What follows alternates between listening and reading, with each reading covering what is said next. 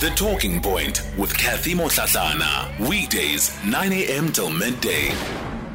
We continue the conversation this morning. We're paying attention to the vaccination. So, a big vaccination drive that is taking place at the SABC uh, Auckland Park Centre. It is a vaccination site, or we have a pop up vaccination site where members of the public can come through and get vaccinated. If you're in and around the Johannesburg area, or perhaps you're not, and you just feel like, hmm, let's take a drive down to Auckland Park and say hi to Kathy and get vaccinated while I'm there there, please feel free to do it. Uh, let's talk more about this drive and how things have been going so far this morning. Let me welcome the SABC Group Chief Executive, Madoda Mxakwe. Uh, good morning, and thank you so much for your time this morning.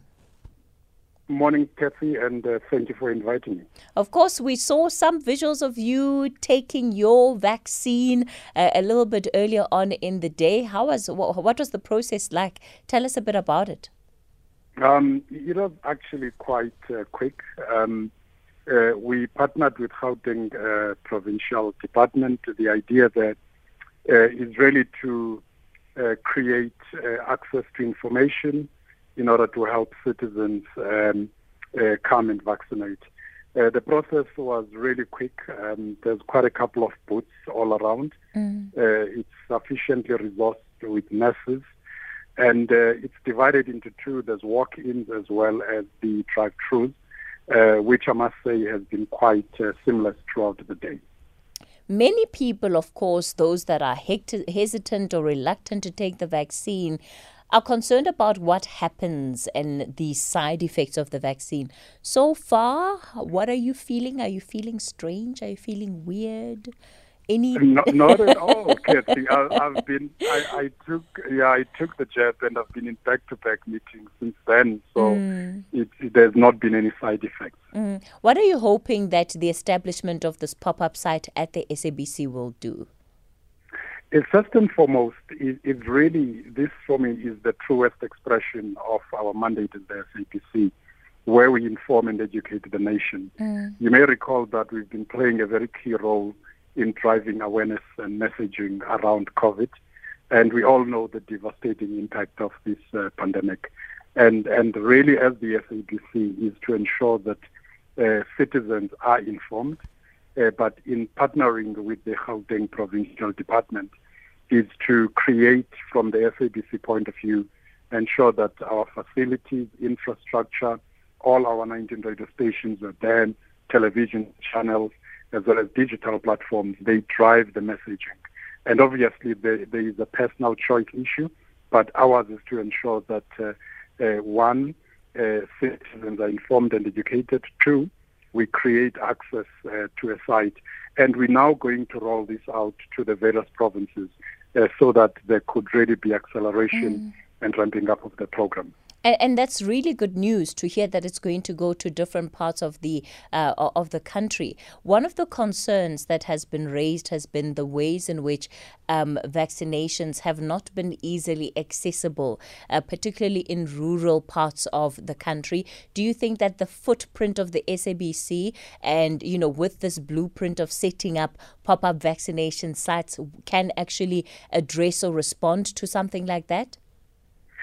Certainly, we want to, to go to uh, rural areas, we want to go to various townships and have these sites where ordinarily people would not be able to access it.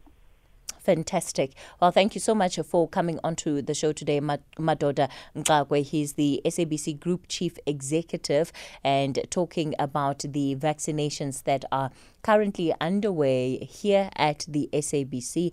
Come through, get your vaccination, and yeah, you know, let's all do our bit do our bit uh, towards uh, protecting ourselves against COVID 19 and, and the real cost the real cost of you know not having enough people vaccinated is that the economy stays closed up. You know, um, we we look at games and you look at different activity, what's happening in the US, what's happening in parts of Europe.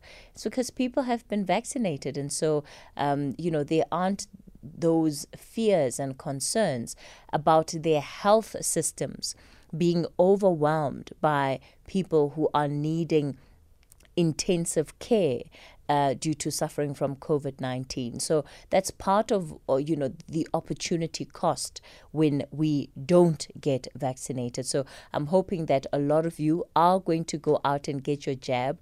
Um, I, I, was speaking to I was speaking to somebody coming into the office today, and she says, "Hey, hey, hey, you know, I'm so stressed. I'm so stressed about this vaccination thing." And I ask, "I'm like, why are you stressed?" She says, "No, I'm afraid I'm going to die." And I'm like, "But who died? You know, who died after getting vaccinated?" And I accept that there are people who have been vaccinated who have died, but all of the research so far has shown no link, in South Africa especially, has shown no link between those deaths and the vaccines. And so when we hear what the scientists are saying, that this vaccine, I mean, this, this virus is going to be with us for a very, very long time. It is so sobering. You think about the possibility that in December, we're going to possibly face a new wave with a new variant. That in itself is, you know, that would be enough to get me uh, out of my seat and getting a vaccine because you just realize that um, this is our this is our lives now, and and we have to do something to be able to gain some form of of normality, if nothing else, so that uh, you know people can back to, can get back to business yet again. We'll take a quick break, and I'm back with more on the vaccinations after this.